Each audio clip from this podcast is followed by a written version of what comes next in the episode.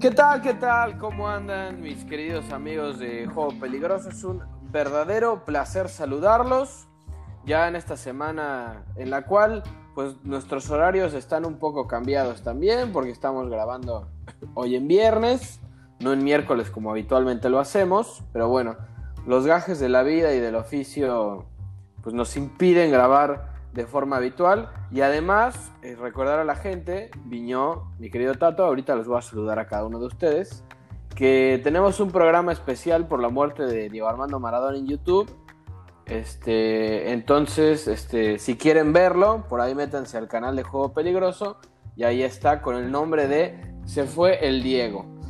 Pero ahora sí es el turno de saludar eh, a un tipo que yo sé que quería mucho a Diego, pero hoy creo que ya este, vamos a tratar de meterle un poquito más de alegría al programa. una semana difícil para el fútbol la pasada. Pero Tato, ¿cómo estás? Tofi querido, sí, la verdad, semana muy difícil, muy dura, sobre todo por, por todos los recuerdos que llegan a la mente y también, bueno, por las imágenes. Uno como que no se termina de desligar, pero tampoco se puede seguir el drama por siempre, ¿no? Entonces ya, ya hay que también aprender a, vivir con eso y, y darle por adelante. Perfecto. Y el francés que ya este, debutó, no en el tema sexual, sino en el tema habitacional. Ya este, te fuiste a vivir solo, ¿verdad, niño? Sí. ¿Qué se siente lavar platos y lavar tu ropa por primera vez en tu vida? no, la verdad es que ya me había tocado, mi querido Tofi. En Madrid estuve también un tiempecillo solo. Pero este, ahora ya a lo grande, porque en Madrid fueron nada más unos días. Ahora ya es para indefinido aquí en las, en las bellas tierras colimotas y la verdad es que feliz, feliz, feliz de salir del nido, como se dice, ¿no? Perfecto. ¿Las tierras qué? ¿Colimotas? Así es, o colimenses, las dos aplican. Ya lo investigué. ¿Ahora estás en Colima otra vez? Sí, así es, estoy aquí en Colima. Aprovechando la pandemia, prefiero estar encerrado en Colima, sin smog, que en la gran Ciudad de México, que también la quiero mucho, pero pues es un desestrés. pero vas a vivir en CDMX, ¿no? Pues no lo sé. No lo sé. Por el momento voy a estar aquí en Colima. La verdad es que te digo, las grandes ventajas de la pandemia es que todos los trabajos son como lo estamos haciendo nosotros, ¿no? O sea, vía online. Entonces, bueno, para no hacer el cuarto largo, espero quedarme en Colima lo mayor, el mayor tiempo posible. Ok, no sé por qué. Este, no sé qué hay en Colima, ya lo hablamos algún día. Pero bueno, Tato, tú que existas en una ciudad de verdad y yo también.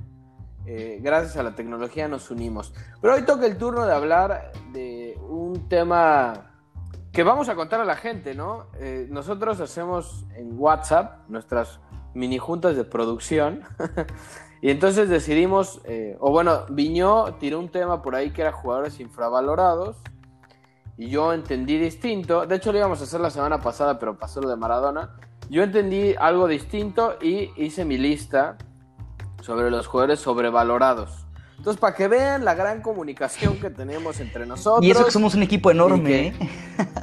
Sí, tenemos tanta gente, pues, este, productores, realizadores y demás. Un gran canal, un gran canal atrás, este, que nos respalda. Pero me equivoqué, pero vamos a hacer una pequeña dinámica eh, dada desde la cabeza del señor Tato Shop. Ustedes van a empezar a platicarme de los jugadores infravalorados y yo les voy a traer mi lista de los sobrevalorados o como yo los llamo, los muertos del fútbol que la gente cree que son buenos. Algo así, más o menos. Pero, este, pues para intentar meterle, o sea, sí cronología eh, en la alineación. Bueno, no cronología porque no es de tiempo, pero orden en la alineación. Empecemos con el arquero. ¿Ustedes a qué arquero trajeron que me dicen que es infravalorado? A ver, Tato, venga, tú debuta. Bueno, chicos, eh, ya conocen mi edad, ¿no? Entonces yo armé como un once de infravalorados, pero un poco más, eh, más retro, ¿no? No tan retro, pero noventas y dos miles, chicos, ¿no? Muy bien. Y de todo el mundo también, y bueno, también me fui un poco por gustos personales y, ya saben, ¿no? Pero yo de, de arquero tengo al belga Michel Prudhomme, no sé si lo conoce. Michel Prudhomme, ok. Es que hay que recordar a la gente también que Tato, este, pues vio a jugar a Lev Yashin, a, Bobby Sarton y así, entonces este, conoce cualquier tipo. Oh, también, también otra cosa que hay que aclarar es que son jugadores que nosotros vimos. Exacto. El más, el más grande de nosotros es Tato, digo, pero tampoco es un viejito, o sea. No, pero Tato, estaría bueno que nos platicaras a nosotros y al, público para que conozcan a ese portero, ¿no? En dónde jugó. Claro. Eh, Michel Prudhomme es de los típicos porteros o de los típicos jugadores que se destacaban en los mundiales, muchachos, ¿no? O sea, en las ligas, él siempre jugó en el estándar de Lieja, en en la liga belga, ¿no? Después pasó a otro equipo también y finalmente él se retiró en el Benfica donde siguió siendo eh, figura este muchacho Prudhomme. Pero en los mundiales era una cosa de locos. Él siempre el artífice de que Bélgica pasara a los octavos de final. Incluso hay un partido muy conocido de, de él jugando contra una Holanda que era tremenda en el 94, en el Mundial de Estados Unidos, donde se tapa todo, ¿no? Es eh, una figura imponderable del equipo belga y que también tiene como eh, la particularidad de que a él en el Mundial 94 le hacen el mejor gol de la historia de ese Mundial, que se lo hace Said Al-Owairan, ¿no? De, del equipo Arabia Saudita, le hace un gol tremendo, ¿no? Entonces uno dice, bueno, tiene como las dos, él, ¿no? Como que tapaba todo, era gran un gran atleta, se podría decir. Y también otra cosa que, me parecía como increíble de Prudhomme es que tenía mucha personalidad, ¿no? Él en el arco como que se veía realmente hasta a veces imbatible, ¿no? Entonces, por eso lo elegí. Yo siento que se mereció jugar en un equipo mínimo de la liga italiana o de la liga española, cosa que no lo logró, ¿no? Él como que su, su máximo equipo fue como, podríamos decir, la liga portuguesa y ya, ¿no? Nada más. Pero en los mundiales la rompía este muchacho. Ok. Muy bien. Tú, Viño, Michel, Michel eh, Proudhon, dijiste. Proudhon, Proudhon. Proudhon. Ok, lo vamos a buscar. No, así se ve que ya traes unos añejos atrás. Pero está bien. Este Viño... Yo igual, como mencionó Tato al principio, obviamente esta lista lo hice de acuerdo a mi gusto, a lo que me ha tocado ver y bueno, para esto yo escogí de portero a un arquero que en su momento generó muchísima polémica en la Liga Española porque ustedes recordarán muy bien, llegó a sentar a Casillas y fue por el gusto de Mourinho, Diego López. Diego López, gran portero, que la verdad es que en el Real Madrid lo hizo bien cuando tuvo que jugar. Eh, lo, se lo repito, generó mucha polémica. Sin embargo, a mí yo me quedé con la espinita de verlo jugar en, otro equipo con muchos reflectores, porque jugó en el Milán. Atajó en el Milan, claro, pero en el Milan, en un Milan bastante gris, ¿no? En un Milan del, 2000, del 2014 que, que estaba en decadencia completamente, y después en el español, que en el español ha estado durante mucho tiempo, ¿no? Pero bueno, para mí Diego López es un arquero que, que también creo que tenía nivel para jugar en un equipo de Premier League. Ok, este, está bien, Prudo y López. A nadie, básicamente son jugadores que a nadie en el mundo les importan más que en este programa. Exactamente. Por eso están Yo, Exacto. Yo de jugadores, de jugadores sobrevalorados, de arqueros, tengo dos. Puse a Kepa, el arquero más caro en la historia de la Premier. No es cierto. Me parece que el más caro fue Alisson. Y después Kepa. Pero Kepa, Kepa está entre el. Y, si y es uno de los fichajes más caros de la historia del Chelsea. Que casi no le gusta. Es una locura. ¿eh? Una locura y eh, no, no sé si es un muerto, pero es un, X, un tipo que se equivoca muchísimo. Y también puse a Dida, que Dida. Este, para mí tuvo un año bueno en el Milan y, ya, o dos años buenos y se acabó. Pero lo pintaban como un arquerazo. ¿No les parece que Brasil, salvo quizá Allison en este momento, que sí es un gran arquero, nunca tuvo buenos arqueros? Eh, yo creo que sí es de los puntos débiles de Brasil, pero bueno, Tafarel dicen que era una bestialidad en el arco, ¿eh? No lo sé. A ese no me tocó a mí ver. Sí, sí, una bestialidad. Sí, digamos que Tafarel tuvo ahí su, su momento de gloria en el Mundial 94, ¿no? Donde atajó los penales y todo, pero nunca se veía como el gran arquero, nunca, nunca los equipos brasileños como basaron su once titular empezando por el arquero, ¿no? Pero sí, puede ser Tófilo de Dida, ¿eh? Yo siempre siempre se le hizo mucha fama a Dida, eso es lo que él tenía ya desde que atajaba en el Cruzeiro y rápidamente fue al Milan. Él también fue muy joven al Milan, no sé si se acuerdan. Sí, pero mi querido Tato, me parece que atajaba en el Corinthians. Porque ese Corinthians, Corinthians. ese Corinthians, si no recuerdo mal, per- pierde con tu boca en la Libertadores, ¿no? No, pero no era Dida el arquero de ese equipo, ¿eh? Bueno, pero sí estuvo en el Corinthians, salió del Corinthians. Habría que revisarlo, habría que revisarlo. Bueno, vayamos a la defensa. Ya, arqueros, puro muerto, no sé de qué estamos hablando. Este. A ver, los centrales, ¿a quién pusiste? Yo Miño? puse a dos que, que me tocó a principios de los nove- de principios de los 2000, finales de los 90, que para mí eran dos este, monstruos, eh, monstruos de la defensa central, porque igual tampoco llamaron mucho la atención en su momento. Para mí uno es la momia Stam, ¿se acuerdan de la momia Stam? Stam, claro, Holandés, que aparte holandés. con un genio, le encantaba agarrarse a golpes, era de esos centrales que en verdad daban miedo.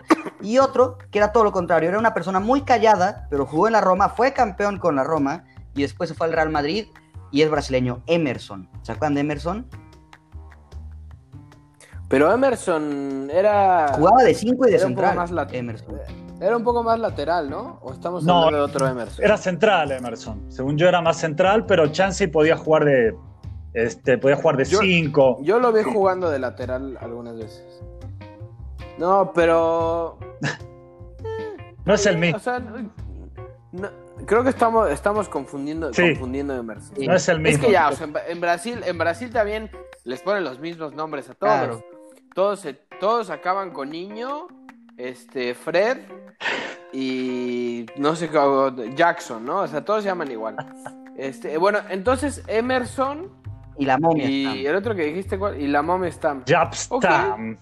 Sí, claro, lo compró el Manchester, interesante. Sí, ¿no? jugó muchos años Lo compró el Manchester, Manchester United en, en un dineral. Que venía del Ajax. Interesante. Sí, señor, claro, del Ajax. Sí, buen jugador. Buen jugador. Muy duro. Sí, pero buen claro. jugador. Este, Tato, tú aquí Bueno. fuiste de central. ¿Me vas a sorprender otra vez? Sí. El- No, pero esto lo vas vas a a decir este pasarela o algo así. ¿me vas a Daniel decir? Alberto, no, Daniel Alberto, imagínate, infravalorado, me vienen y me matan. No, ese... Hablando de River, le recomiendo mucho a la gente. Hace rato estaba viendo un programa que se llama Libero en TIC Sports, que acá en Estados Unidos, este, sí hay TIC Sports, por suerte. Qué Me suerte. gusta mucho ese canal. Qué suerte. Este, y entonces me vi en, en- en este programa de Libero una entrevista de una hora y media más o menos al Burrito Ortega. Uno de mis jugadores favoritos este, de mi vida, ¿eh? tremendo cómo la picaba. Incluso, Tato, tú que eres este, hincha de boca, al burrito, no sé si cariño, pero sí le debes de tener cierta admiración porque era un futbolista fantástico. Claro, Tofi, cómo no, no, no, no, más allá de, de la admiración, digamos que por nuestra profesión de periodista uno tiene que ser un poco imparcial, ¿viste? Y el burrito cuando salió de River eran los típicos jugadores que vos envidiabas y querías para tu club, ¿viste? Porque era un crack. Aparte él fue el primero que le cargó, que le tocó cargar este, la, la sucesión de, de la camiseta número 10, ¿no? Cuando la deja Diego, el primero que se la Cierto. pone es el burrito Ortega en la selección y siempre cumplió, siempre cumplió muy bien el burrito. Incluso en los mundiales también jugaba muy bien él. Convengamos que no tuvo como la suerte de, de retirarse en el 2002 con Bielsa, eh, porque esa selección fue muy fatídica. Pero sí, sí, el burrito un crack y en el calcio también juega bien. Lo que pasa es que, bueno, en el calcio tenés que tener un plus del físico y eso es lo que el burrito nunca tuvo, ¿no? Por eso quizás no pudo destacarse o triunfar todo lo que él eh, podía hacer, ¿no? A nivel club. Sí, pero bueno, para ustedes y para la gente que nos escucha, si pueden buscarse esa entrevista, está bastante buena. Pero estábamos con los centrales, Sí. ¿verdad? Estábamos con los centrales, nos estábamos desviando. Los centrales, Tofi Yayo, bueno, a ver, el primer central, calculo que lo han visto jugar uruguayo de la Juventus, el señor Paolo Montero. Tato, Ese calculo que sí lo no, bueno, te, te la volaste. Gran, gran jugador, Pablo Montero. No, no sé si es este infravalorado, ¿eh? Oye, no. Sí me cuesta. Bueno, Infraval- infravalorado Pablo Montero, el cantante este, mexicano. Ese sí, es infravalorado. Pero Pablo Montero, este, uf, muy buen futbolista. casi no era duro. Claro, ¿no? muy buen central. fíjate, no, no Sí. me acordaba de él, ¿eh? Qué bueno. Sí, sí, por eso, por eso justamente lo, lo busqué, porque Pablo Montero no está en muchas de las listas de centrales, ¿no? Y como digamos que él después de la Juventus, como que eh, hace una carrera muy discreta, pero bueno, toda su trayectoria la tiene ahí en la Juventus, donde incluso creo que gana la Champions también, ¿no? Cuando la ganó con, con el gol de Vieri. Entonces, eh, un crack, Pablo Montero, ¿no? También impasable, típico central arduo, charrúa, ¿no? Que se aventaba guerras contra los delanteros. Y bueno, mi otro central también es sudamericano y a ver si les sorprende también. Jugaba en la Roma. Yo pensé que cuando vos empezaste, este, Yayo, yo digo, bueno, me lo va a quemar, va a ser el mismo. Y no, el mío es Aldair. Aldair. Ah, un, un muerto Aldair, que estás hablando infravalorado. No, por favor, este, querido, este, Tofi ganó. Jugó, todo jugó el Mundial. Él. La Liga. Jugó el Mundial, ¿no? Claro, ganó el Mundial 94 y llegó a la final del 98, titular de la selección. Kelly, no, no, era broma, claramente. Lindos nombres, ¿eh? Como futbolistas que realmente pasan desapercibidos. Está bueno, está bueno tocarlo. Aldair. Bien, Tato. Me gustaron más que los de Viñó, sinceramente. Viñó se fue la fácil, este puso cualquier. Ah, bueno, tú también fuiste claro, con la Roma. me fui con Emerson de la Roma. Es que para los que no sepan, este Viñó es, no sé si aficionado, pero es simpatizante de la Roma. Y su hermano, el chiquitín, este, es realmente aficionado a la Roma. Este, tremendo, ¿no? Muy raro que alguien en México sea De las maravillas que te da Francesco Totti, hermano. Bueno, pero bueno, por lo menos tu hermano le gusta el, fútbol. El mío, el mío, la verdad, nada más este, espera cuando pierde mi equipo para burlarse de mí. No, le importa nada. La típica de los que no les gusta el fútbol, ¿no? Trolean. Claro. Que sí. Es cierto. ¿A tu hermana también le gusta el fútbol? Sí, pero no tanto como a nosotros. Paula es más este de, que sí le va al Real Madrid y a la Roma por nosotros, pero hasta ahí. No le gusta mucho, la verdad. O sea, siempre te digo, ve los partidos, sabe de jugadores, pero, pero si no los ve no le pasa nada y no, no, es su pasión. Ok. Le pregunto del hermano, no se vayan a asustar, este, era una pregunta este, noble, ¿eh? No queremos hablar de la hermana de nadie en este programa.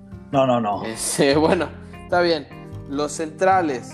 Entonces, yo, fíjense, de sobrevalorados traje. Hay uno que seguramente me van a querer matar, pero para mí realmente no era tan bueno como decían. Y hay otro que es actual y que sigue siendo seleccionado y que probablemente Tato también me quiera matar. Uno es Otamendi, que me parece uno de los centrales más sobrevalorados que existen Sinceramente, si no fuera argentino, no sé si jugaría en el Manchester City.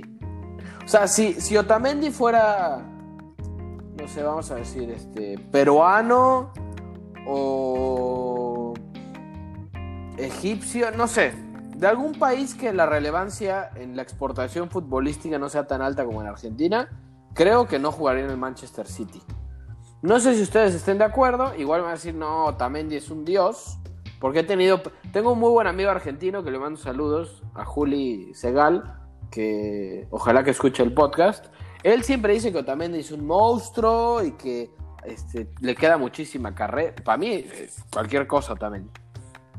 Claro, sí. Y mira, Tofi, Otamendi siempre, como ahora hablamos con Dida, hablamos de Dida, vos hablaste de Dida, y Otamendi siempre tuvo como bastante buena prensa, incluso él saliendo de Vélez, de Vélez Arfield, que era muy pibe. Ya luego, luego lo convocaron a la selección y jugó en, el Mundial 2010. Él, él debuta en, la selección con Diego, con Maradona, ¿no? Y bueno, no le fue también ese Mundial porque Alemania nos termina goleando 4 a 0. Pero bueno, siempre uno lo vio como un central no tan seguro, ¿no? Que tenía como ciertos errores garrafales y a veces como muy violento, ¿no? Como, como que golpeaba demasiado pero si no tienes un central mejor que él, eh, Tofi y Yayo dependíamos de Otamendi para la saga central. El otro día justamente otro amigo, muy buen amigo mío, también periodista, el señor Pablo Greenberg, que también le mando un, saludo, él me decía lo mismo, pero de Ayala, ¿no? del ratón Ayala, de Roberto Ayala. Algo parecido a lo que vos me decís con Otamendi, ¿no? que a él siempre le había causado dudas, pero esta es la chamba de los centrales, no es como el trabajo de esa posición, es como los riesgos que corren ellos, ¿no? Entonces, sí, te podría dar como un 50% de aceptación. Está bien. Y Viño, no quiero que me contestes de Otamendi, quiero que te esperes Porque yo el otro sobrevalorado que puse fue a Fabio Canavaro. A Fabio Canavaro, sobrevalorado. Chao, me... se termina el programa. Bueno. Sinceramente, Chao. este. Me despido. Yo, yo sé que fue balón de oro. Este, yo sé que fue campeón del mundo, Y incluso capitán. como titular, obviamente. Y capitán y jugador del Real Madrid. Pero, o sea, no es broma. A mí no me parecía un central tan espectacular como todo el mundo dice. O sea, sinceramente se me hacía más también un poco el tema de, de- del ser italiano y de cargar con el gafete y de que ya en algún momento fue campeón del mundo y demás. Yo sinceramente no lo veo como ese crack que el mundo lo ve. Yo, yo sé que es una opinión muy personal y probablemente cualquier persona que le guste mucho el fútbol me dirá, estás, eres un estúpido, estás loco. Pero es mi opinión. Igual A ver, bueno, ustedes digan qué eh, piensan. Ok, creo que sí, como lo, lo mencionamos, esto es por, por gustos. Yo te voy a decir por qué para mí no es sobrevalorado. Es porque, como tú lo mencionaste muy bien, fue campeón del mundo siendo capitán, fue balón de oro en ese año. Ok, para mí no tenía que haber sido balón de oro ese año, para mí el balón de oro tendría que haber sido Zinedine Zidane. Sin embargo, Sisu se retiró con un cabezazo que según muchos expertos, eso fue lo que motivó eh, a, la gente a darle el balón de oro a Canavaro y no a Zinedine Zidane. Sin embargo, si tú te pones a ver cómo jugaba Fabio Canavaro, deja tú en el Real Madrid o en la Juventus antes de que la Juventus bajara a segunda, que era también el titular indiscutible en la vecchia señora. Los invito a ver, a todos los que nos escuchan, los partidos del Parma a finales de los 90, donde Canavaro era el titular y el Parma gana la Copa UEFA con Hernán Crespo delantero, estaba eh, Salayeta, un uruguayo ahí muy interesante, Lilian Turam, era un equipazo, Bufón de niñito estaba ahí, era un equipazo ese Parma. Gianfranco Sola. Gianfranco Sola, claro. Sí, sí, sí. Este, bueno, Canavaro jugaba y después se va al Inter, si no recuerdo mal, y en el Inter tampoco lo hace nada mal. Creo que Canavaro sí es un defensa central. No te voy a decir de los mejores de la historia, pero para mí sobrevalorado no lo es, Tato. No sé tú cómo veas. Eh, no, no, para nada. Quizás justamente calculo que Toffi lo dijo porque jugó en el Real Madrid. Sí, bueno, Ese es su- sí, todo sí. su argumento. Tengo, tengo muchos, de- tengo, o sea, infinidad. Podría ser una alineación completa cega el de muchacho. del Real Madrid, pero no, no es la idea, no es la idea, no es mi odio hacia el Real Madrid lo que Yo, yo creo, yo, Este. bueno, yo creo que sí, yo creo que sí es tu odio hacia el Madrid, un poco que lo que te nubla con, Cala- con Canavaro, pero también calculo que Calamaro cuando llegó al Madrid es lo mismo que le pasó a Samuel, No. ¿o no, este, Yayo? Como que no les, no les termina de ir del todo bien para la calidad de jugadores que eran, ¿no? Pero es por el puesto también, chicos. El puesto de central Y a así. le tocó una época muy difícil en el Real Madrid con sí se ganan dos ligas seguidas, pero recuerden que ese Real Madrid venía de una pasarela, en serio pasarela de entrenadores desde Vanderlei Luxemburgo, Camacho, una cantidad de entrenadores que nomás no llegaron a acoplarse hasta que llegó otro italiano, ¿no? Eh, Capello, que hizo al Madrid bicampeón de la Liga Española. Entonces, yo creo que, que Canavaro no le fue bien en el Real Madrid justo por eso. Es una posición muy difícil. Igual que el Samu- Samuel, otro que podríamos jugar- hablar de infravalorado. Ojo. Buenísimo. ¿Qué pasó, mi Sofi? Yo les voy a decir una cosa. No es un muerto, claramente. No es un muerto, no es un futbolista que no daba nada. A lo que me, refiero con el tema de so- sobrevalorado, o sea, entendiendo el, el concepto de la palabra, significa alguien que crees que hace mejor las cosas de lo que realmente lo hace. ¿Estamos de acuerdo? Para mí, no estoy diciendo que Canavaro fuera malo ni que no tuviera relevancia en ciertos equipos. Simplemente creo que se le, se le endiosaba mucho más de lo que demostraba realmente la cancha. O sea, por ejemplo, a mí, un central eh, brutal que me ha tocado ver, por ejemplo, Sergio Ramos. Sergio Ramos para mí es 85 veces mejor que Canavaro y hay gente que me lo discute. Me dice, no, Canavaro era mucho mejor. no sé". O sea, Maldini, ese era un central italiano de calidad, que después se volvió lateral también. Costa Curta. Nesta, Esos Nesta, son central, no Canavaro, o sea, disculpen. El mismo, eh, Nesta, muy buen central, pero no sé si lo pongo al nivel de los que acabo de mencionar. Eso es lo que, eso, eso nada más es para que no crean que yo pienso que Canavaro es malísimo y que no le dio nada al fútbol. No estoy diciendo eso, nada más quería aclarar. Por cierto, este Tato, en medio de decir Canavaro, en una dijo Calamaro. Ese sí, Grande, ese no era grande. sobrevalorado, ese sí era bueno, Gracias, es bueno. Este. Calamaro, Fito, Uf. Fito Páez, este, Eso sí. sí. eh, Charlie, Charlie. Y en malas manos rock está el rock argentino. Algún ¿no? día Son podemos unos, hacer- unos monstruos todos ellos. son, son muy buenos, son muy buenos. Yo soy muy fan del rock argentino. Y un día podríamos hacer un, un Sí, programa de por rock, supuesto. música o algo así. Estaría, estaría, diver- estaría divertido. Pero bueno, los, los laterales, ¿ustedes a quién pusieron? Y yo les digo los míos ahorita. Los dos juegan el Real Madrid. A ver, ¿quieres que lo digo yo primero, Tato, o tú? No, y ese. Sí, eh, adelante. los que yo puse Viñó, los que yo puse Viñó ok, vas a va. estar de acuerdo conmigo, te lo acepto. Ok, yo, pongo, Pero, yo puse a dos favor. ahora sí un poco más contemporáneos. Igual, otra vez, influye mucho por cómo los, eh, los equipos en los que juegan y cómo me gusta a mí el fútbol. Yo pongo a uno que tuvo unas muy buenas campañas, bajó y ahora está retomando su nivel en el PSG, Florenzi, en la Roma. Florenzi también, para mí, nunca tuvo los, los este, reflectores que merecía y era un, un jugador muy cumplidor, un jugador que inclusive anotaba golazos, como ese de media cancha a tu querido Barcelona, mi Tofi. Sí, no, la Ah, verdad fue un sí, gol pero, de pero suerte sinceramente ese. es, es un, para mí era un lateral muy cumplidor. Y el otro, Tato lo conoce perfectamente y seguramente tú también, Tofi, porque nos gusta mucho el Ajax a todos aquí, Tagliafico. Tagliafico a mí se me hace un jugador que yo no entiendo porque hoy en día todavía no está en un equipo de primer nivel. Con todo respeto al Ajax, ¿eh? Nicolás Tagliafico es un monstruo para mí. ¿Pero Infravalorado por el hecho de que sigue en el? Ajax y que en verdad yo no, yo no, eh, justo es un poquito lo que te pasa a ti con Canavaro. Sí, sí sé que lo reconoce mucha gente a Tagliafico, pero no entiendo por qué no está en un equipo compitiendo. O sea, con todo respeto, creo que podría jugar hasta en el Real Madrid mejor que Mendy, ¿sabes? No. No, tampoco es tan difícil. No, me estás hablando de un tipo que es titular hoy en la selección de Argentina. O sea, no. No sé si lo llamaría tan infravalorado. Sí, Y después el otro. Este, ¿Vas a No, no, la no. de la Roma? Les aviso que son los únicos dos de la. Roma. Y te estoy Es hablando de Emerson era del al rato 2001 va a y, decir es- y Florenzi de hace cinco años. digo.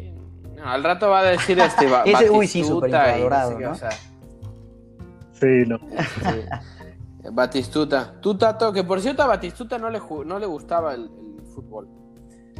Sí, no, no veía, no veía Batifútbol. Él terminaba de jugar y listo, ya otra cosa. Él era como muy fan. Era, era, como, era como ser este abogado en un bufete. Para eso Batistuta era más o menos así. Era un crack, pero no le gustaba el fútbol como deporte, nada más lo hacía por diversión básicamente y pues ganó un montón de lana. Sí, claro, es obvio. Este, Bueno, ¿a quién pusiste Tato? bueno, Perdón. laterales, chicos, se van a sorprender. Creo que acá sí me traiciona la sangre. Tuve que pensar en el Boca de Bianchi, ¿no? En ese equipo multiganador que tenía tantas figuras, que eran figuras, pero por lo que representaba el equipo, no quizás por el talento de ellos. Bueno, uno sí y el otro quizás no tanto. El 3, para mí, el lateral izquierdo es el señor Rodolfo el Vasquito Arruabarrena. Arroba Barrena. Ok. La rompí en boca. Era como un jugador que hablábamos justamente con un amigo que no tenía tanto talento, pero cumplía, se mandaba al ataque, de repente hizo esos dos goles contra el Palmeiras en la primera Copa Libertadores que ganamos con Bianchi. No tenía como esa cosa y aparte él enseguida se destacó en la primera de Boca, cosa que es difícil, él viniendo de la cantera y en esa época que Boca tenía múltiples figuras en todos los puestos. Entonces, siempre al Vasquito Arrobarena ahí me quedó como esa sensación de que podría haber llegado a más, o como mínimo debería haber jugado algunos partidos en la selección argentina, pero bueno, estaba cubierto ese puesto, claramente. Y el 4, este sí, yo creo que sí jugaba mejor y tuvo más carrera, que es el señor Hugo el Negro Ibarra. Otro, otro que, mira, home run. Grande en el Mónaco también. Claro, él sí, él sí tuvo un poco de más carrera, pero igual no se lo nombra tanto, no se acuerdan tanto, y wow, a mí me llenaba los ojos al negro Ibarra, incluso hacía goles, desbordaba, y con, con- convengamos que él en la selección tampoco tuvo como tanto rodaje porque estaba el Pupi Zanetti, andale, andale a quitar el puesto al No, Pupi, imposible, ¿no? imposible. Imposible. Pero bueno, el negro Ibarra sí, para mí está en mi once. A ver, quiero escuchar a- al buen Tofi qué opina de tus dos laterales, porque para mí grandes elecciones. Mira, al negro Ibarra sí, sí me tocó verlo.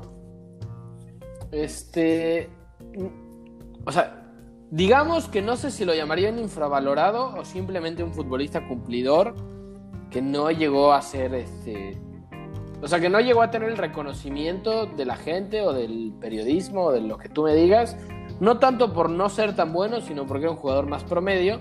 Y a Robarruena lo recuerdo mucho más como técnico de Boca que como jugador.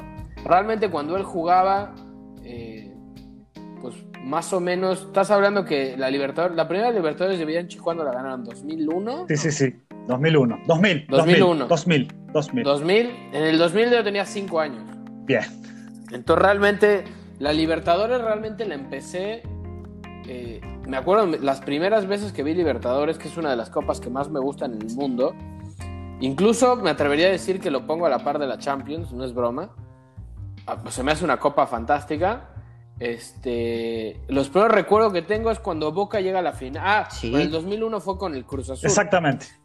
Bicampeón. Esos son los primeros, los primeros recuerdos que tengo de, de la Copa Libertadores, pero no me tocó verlo tanto. Está bien. Pero no me parecen tan descabelladas este, tus elecciones. Te ganó este, el Cerbostero Sí, Tú aquí nos y pusiste. demás, pero está bien. Del. Ahora, yo puse de jugadores sobrevalorados, y estarás de acuerdísimo conmigo. Y yo, vamos a, a- a jugar un pequeño, una pequeña dinámica. Yo les voy a decir al jugador y me dicen del 1 al 10 qué puntuación le ponen en su carrera y entendamos si son sobrevalorados o no, entendiendo también los equipos donde jugaron. ¿eh? Lateral derecho puse a Fabio Cuentrao. Uf, Ok, jugador del Real Madrid durante un buen rato, que para mí era un, o sea, es un muertazo.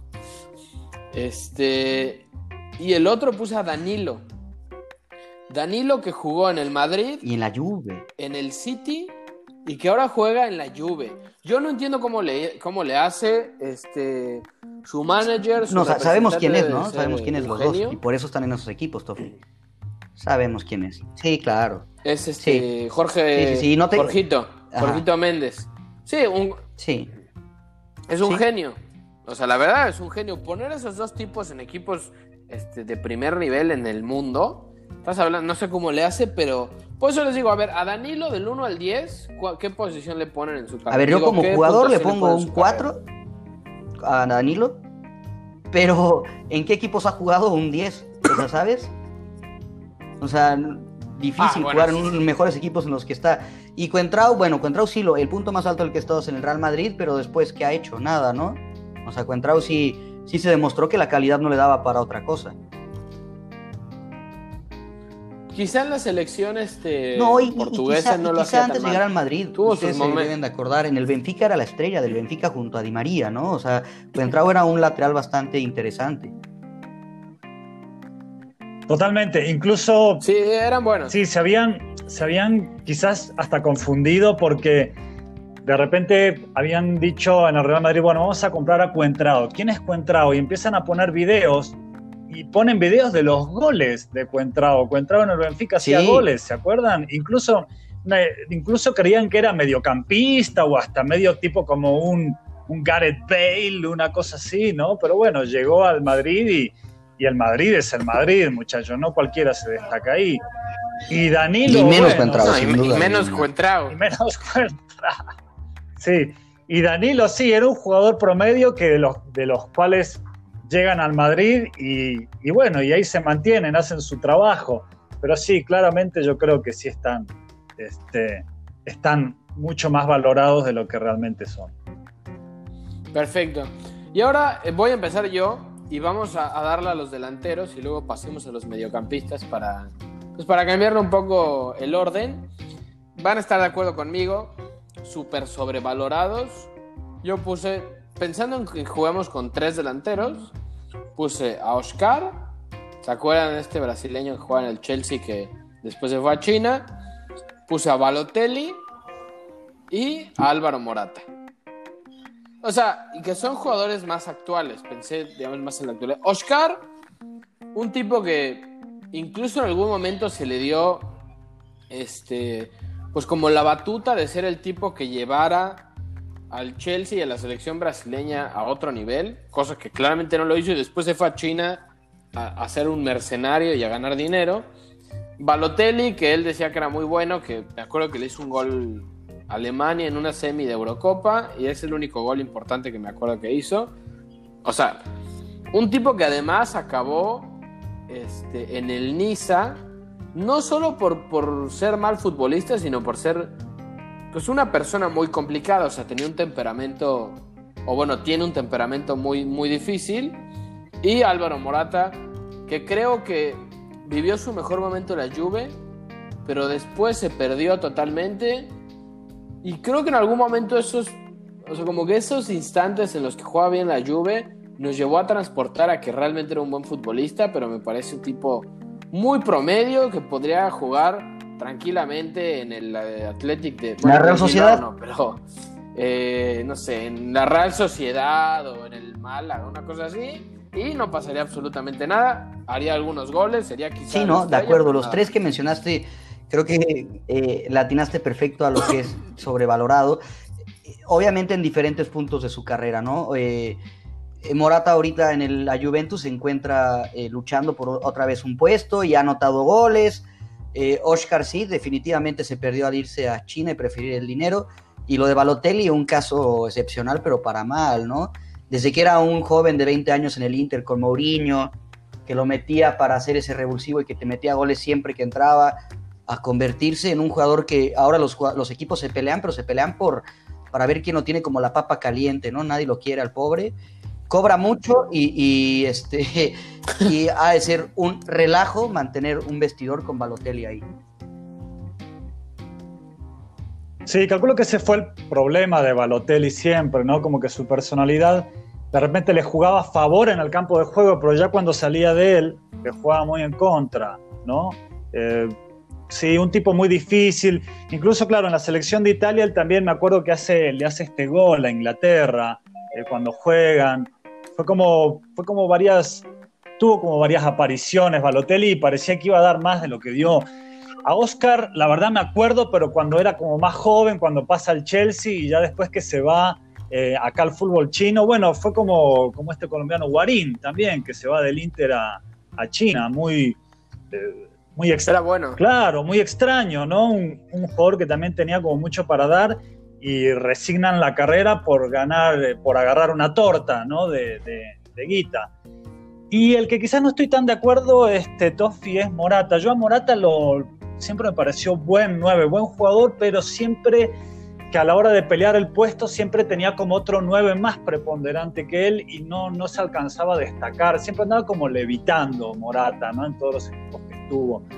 Pero él, él sí me gusta más. Él sí me parece que todavía tiene este, un poco de, espacio como para triunfar. Ok, puede ser. Ustedes a qué delantero vale. A ver, Viño. no, ahora me fui más para delanteros que me tocó ver en la Premier cuando yo era niño y que para mí eran delanterazos y que igual nunca entendí por qué no llegaron a jugar en equipos top tanto de la Premier como de Europa. Escogía a uno que seguramente conoce muy bien Tato y que llegó a ganar una Premier en los 90, Alan Shearer, ¿se acuerdan de Alan Shearer? Era un 9 que para mí tendría que haber estado en la discusión de los mejores nueve del momento, pero nunca lo estuvo, ¿sabes? Por eso para mí es infravalorado. Y otro que sí es un poco más underdog, como se dice por ahí, y es un gusto personal, Jimmy Floyd Hasselbank. ¿Se acuerdan de Jimmy Floyd Hasselbank, holandés? Él también, sí, de Chelsea, justamente. Se me hacía un delantero total, un, un killer rápido, fuerte, inteligente que igual por problemas extracancha y varias lesiones nunca logró explotar como se pudo. Inclusive en el Atlético de Madrid, le tocó un Atlético de Madrid que no me acuerdo si con él desciende o no desciende, pero en 43 juegos Jimmy Floyd metió creo que 35 goles, una brutalidad. Entonces, esos son... Sí, era un romperredes, era un romperredes él y lo más raro que con esa selección Holanda se queda, ni siquiera puede entrar al Mundial, al Mundial 2002 este, Holanda tenía una selección temible que lo tenía a él de delantero y fracasó esa selección en las eliminatorias, quedó afuera, no me acuerdo quién fue que le quita el, puesto para entrar al Mundial. Pero sí, Hasselbank era un romperredes. Y Alan Shearer, yo también, ya yo pensé en Alan Shearer, ¿no? Para poner mis, en mis delanteros. Pero como que lo sentía que él, la verdad, más allá de que él siempre jugó en Inglaterra, ¿no? En el, primero en el Blackburn Rovers, que gana ese, esa liga muy extraña, así de, fue una entre mil, y después en el Newcastle, ¿no? Ahí, ahí hizo toda su carta Alan Shearer. Sí, era un tipo raro, Alan Shearer, pero bueno, era el 9 indiscutible de la selección de Inglaterra, él, ¿no? Pero sí. No, noto cierto odio, ¿es porque es inglés, Tato? No, nada, no. ¿No tienes cierto odio? Sí, bueno, en el Mundial 98 hubo un gran duelo contra ellos, incluso Shearer nos hizo un gol de penal, y Michael Owen nos hace otro golazo, también que, que, lo deja a, a, Vivas y a Yala ahí dando vueltas. Pero no, no, bueno, eh, calculo que tengo, le tengo más odio a los brasileños ¿eh? en, términos de clásicos. Pero sí, Inglaterra sí. Ok. ¿Saben, ¿Sabe quién me acordé ahorita que podría este, entrar? No sé si es un sobrevalorado, pero creo que si Islandia hubiera sido lo que es ahora, en el momento en que uh, jugaba Edward Good Johnson. ¿Se acuerdan? El jugador del Chelsea y, y, del Barcelona en algún momento, que en el Barcelona no le fue sí, no tenía a Samuel todo arriba, ¿no? Mucha Según cabida tampoco. pero, pero el Islandia ese que fue al Mundial pasado y estos años que Islandia ha crecido mucho futbolísticamente, yo creo que hubiera triunfado este, mucho más. Eso es un buen tema también para otro programa. Jugadores increíbles que no tuvieron selecciones atrás que, que lo respaldaran, ¿no? Porque ha habido tantos jugadores de nacionalidades, pues que, digamos, en, el tema selección no, no pueden competir porque no hay, sus compañeros no son del mismo nivel. Podría ser un buen tema. No voy a decir algunos para, lo podemos no quemar, este, para no quemarlo, pero estaría, estaría interesante. Sí. Ahora, eh, ah, Tato, te toca a ti, tú no dijiste tus claro, Espérate, y antes de que los digas, les voy a contar una historia de Good Johnson que me acabo de acordar ahorita. Hay una historia de que un periodista inglés va a hacerle un reportaje y entonces una de las partes del reportaje era recordar su infancia. Entonces va a la casa de, la madre y entonces de repente toca, abre la puerta a la madre y se encuentra, o sea, con una, una belleza brutal. O sea, la mamá de Edward Johnson en ese momento Quizá ahora ya no, ya es una señora un poco más grande. Pero dice el periodista que es una de las mujeres más hermosas que vio en su vida, que pensó que estaba viendo una modelo salir de una casa de piedra ahí en medio de la... de Islandia, que es un país hermoso aparte. Entonces, bueno, Debe de haber. Qué bueno que no juega en México Johnson o en Argentina así, porque le hubieran hecho muchas bromas sobre su mamá. Y no quiero saber cómo estaba la hermana, ¿no? Pero bueno, eso es otra cosa ya. Nos van a cancelar el programa. Sí, no, eh, ahora todos los que nos están escuchando en este momento van a buscar mamá de Good Johnson en Google, estoy seguro. Seguro. Y va a estar. Va a estar. Y va a estar. Yo nunca la he visto, ¿eh? Nunca tuve la curiosidad de meterme, pero dice el periodista este que era una cosa impresionante. Una mujer impresionante, no una cosa, disculpen. Pero Tato, tus delanteros. Sí, este, bueno, yo puse a dos grandes delanteros internacionales que quizás están en, una muy delgada línea de ser infravalorados o realmente valorados, pero bueno, al primero que, se me ocurrió poner es que a mí siempre me encantaba y como que no estuvo en las listas de los mejores este, delanteros aunque él integró un Madrid que salió campeón y que también ganó la Champions, pero la estrella no era él, sino era Mijatovic. Yo hablo del señor Davor Zucker, croata. Una vez. Sí, muy bueno. Goleador del Mundial 98, ya en el Sevilla cuando jugó Diego. Diego mismo dijo, che, este juega mejor que yo, ¿no? Este, ya decía este, que se había sorprendido mucho de la calidad del croata y en el Madrid no sé por qué no lo valoraron más, porque luego, luego se va al Arsenal y en el Arsenal hace como más años y, mete como más goles. ¿no? Pero en el Madrid, calculo que la estrella era el otro, que era Pedro Mijatovic.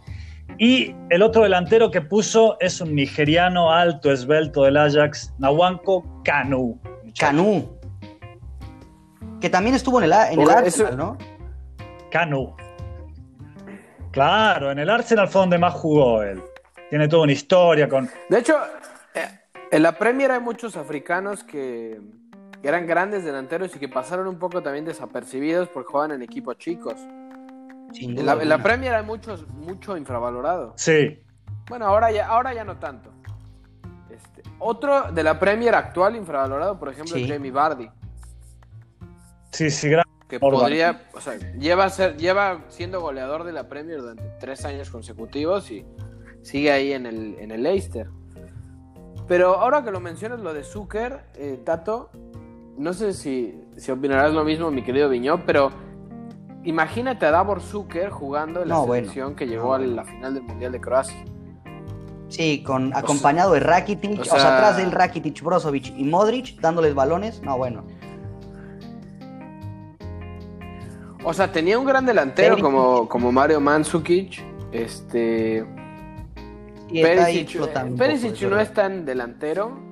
Bueno, pero nueve, el 9 era Mandzukic, el otro era Luka Mm. Jovic, que ese este, no, no lo querrá recordar mucho Tato, que les clavó ahí. Ah, bueno, a Croacia entera, ¿no? Porque este, les dejaron ir Croacia completa, este, bien adentro de. Luego digo de dónde en ese mundial. No lo querrá recordar Horror. mucho. Pero esos casos de futbolistas que quizá en otra época hubieran triunfado mucho más con una selección más poderosa. Lo mismo el caso, por ejemplo, me acuerdo de Forlán.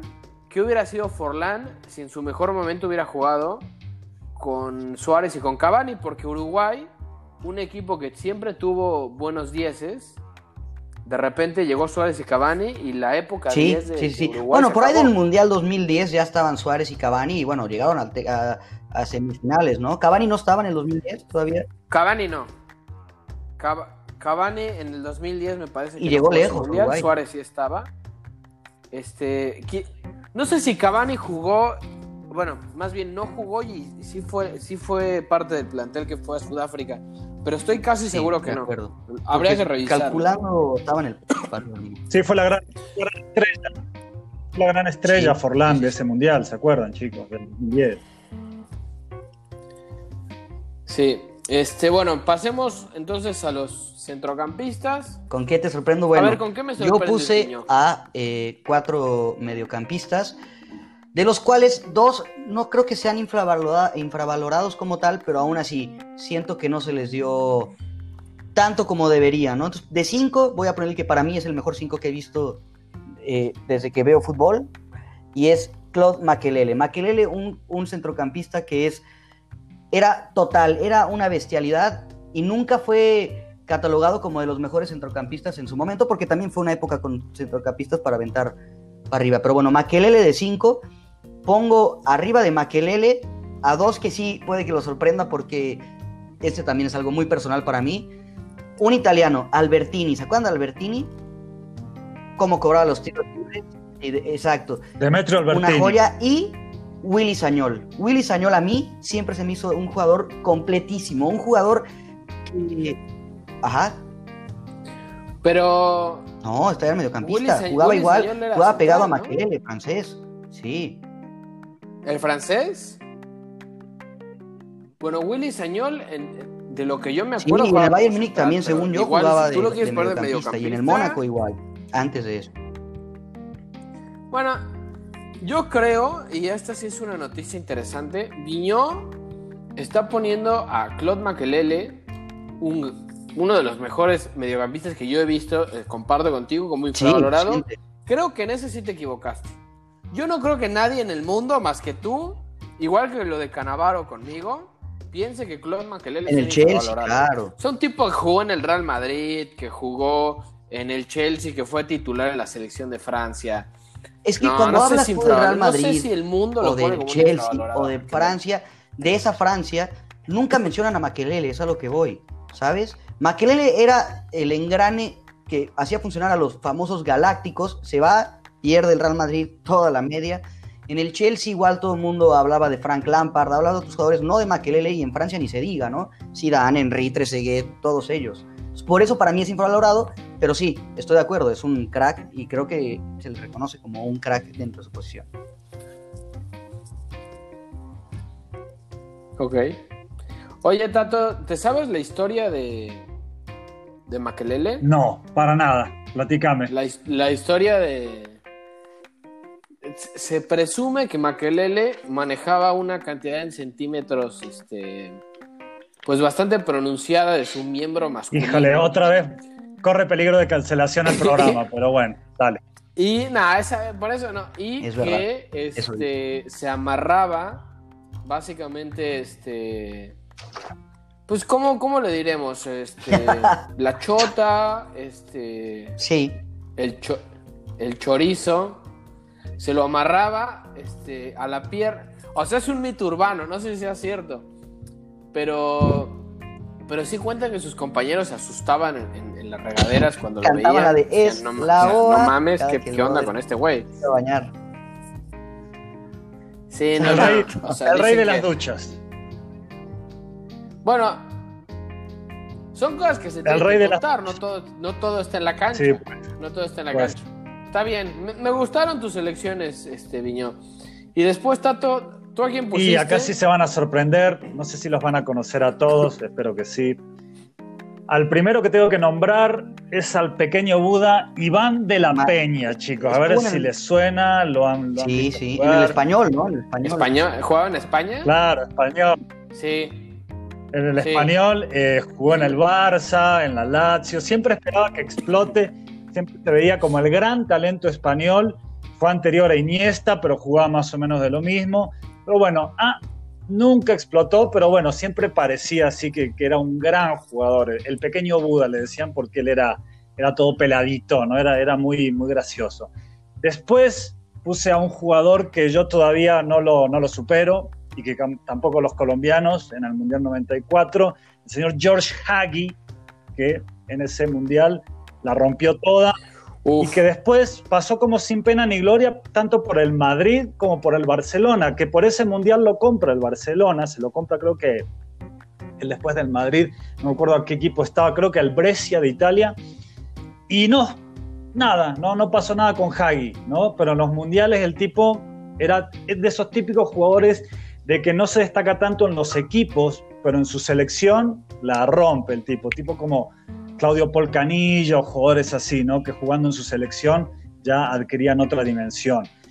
Otro volante que a mí también me llenaba los ojos y que después como que no tuvo la trayectoria que yo quería que tenga, es el señor Pablito Aymar, saliendo de River, ganó con el Valencia la liga esa impresionante que dicen que él solo la ganó, pero después el Valencia como que lo deja ir como muy injustamente al Zaragoza, por muy, como que no por la lana que lo había comprado, entonces, y después obviamente el físico, que era el punto débil de Pablito, le, pasa como factura, ¿no? Y, y termina yéndose al fútbol de Malasia, antes jugó en Benfica, pero siempre esperaba más de Pablito, mínimo que esté como en un equipo más grande de España o de Italia.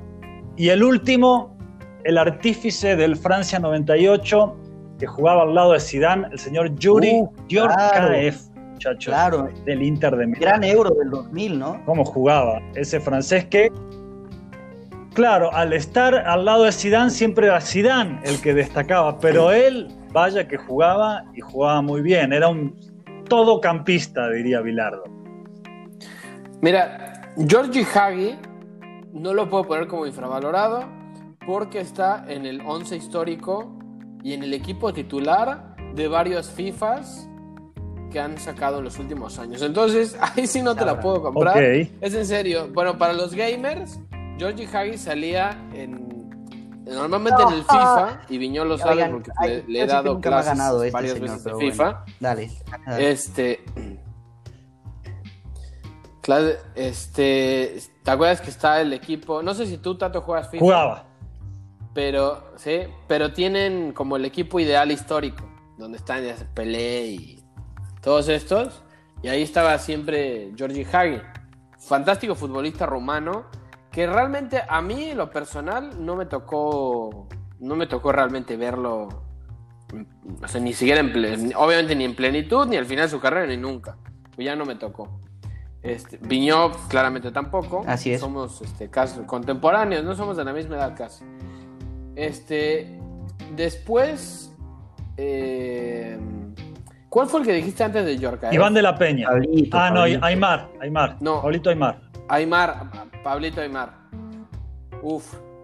Que aparte es el ídolo de Messi. Claro. Messi siempre ha dicho que su futbolista favorito, eh, cuando era chico, es Pablo Aymar. O sea, que un tipo como Messi diga que, que ha- o sea, que te diga que tú como Brutal. futbolista en su momento fuiste su ídolo. Tú es como No para sé, morirte, buena ¿no? pregunta, ¿Quién, ¿eh? quién es el ídolo Calculo de Cristiano, que- niño? Calculo que Figo, calculo Él, que el mismo. O él- es que él no tiene ídolo, sí. Él se, su espejo, su, Su espejo. No, yo calculo que Ido, que Figo. Sí, porque salió también del Sporting de Lisboa. Figo, eh, puede ser. Ah, bueno, sí, porque es portugués. Uh, no sé. Muy difícil, Cristiano. Un tipo bastante payaso. Pero en la cancha sí un monstruo. Un monstruo, o sea, en la cancha es un monstruo, que es un payaso.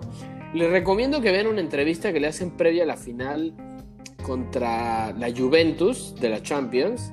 Que se la hace este. Eh, el muerto este del chiringuito. ¿Quién? Eh, ¿Cómo se llama? El joven, el que está, el más joven.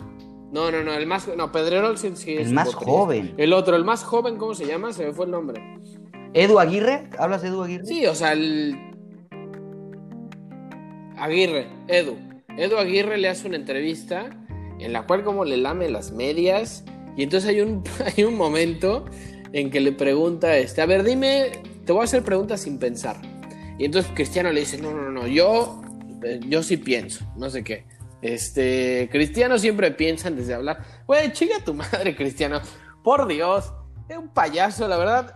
Como jugador no lo admiro, se me hace fantástico, pero como persona sí, cualquier cosa. O sea, se me hace un güey horrible. Pero bueno, este, fueron... Ah, yo ya no los vamos a comentar tanto porque ya llevamos este, más de una hora de programa. Pero yo puse como mediocampistas Sí. a Pogba, un muerto. No, un la Juve, en la muerto. Juve al principio jugó bien. Nunca jugó bien en su vida ese güey. Sí. Gar- Gareth Bale. Otro que. No, no, no, te voy a decir. Cuando Gareth llegó. Gareth Bale del Tottenham al Madrid, yo dije que se agarren todos porque este la va a destruir. Pero le pasa lo mismo que le pasa a muchos ingleses que en el fútbol español no se encuentran. Son, no, parece ser un fútbol que no les va bien. No sé por qué, ¿eh? porque creo que el talento no, no entiende tanto sobre nacionalidades o territorios, pero a los ingleses generalmente no les va bien en, en España. Todo lo contrario con los españoles que les ha ido muy bien en Inglaterra. Sobre todo en los últimos años, este, Juan Matas, Fábregas, este, Fernando Torres, en el Liverpool, uff, la rompió, pero, pero toda después ya no le fue tan bien en otros equipos. Pero bueno, eso fue Pogba. Después puse a Dembele, otro que espero que ya alce la manita un poco en el Barcelona, porque si no, yo creo que también pagaron exceso de dinero por, por un futbolista de cristal.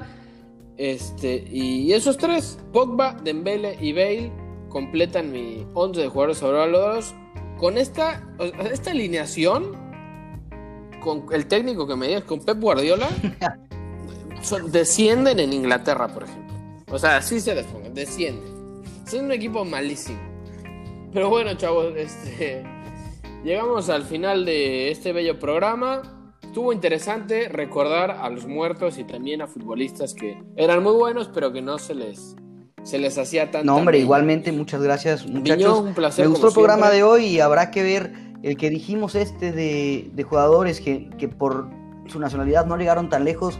Estaría muy interesante hacerlo, ¿eh? Muy interesante. En efecto. Y ahorita que dije Cristiano, próximamente, Uh. espérenlo, porque haremos uno de Cristiano contra Messi.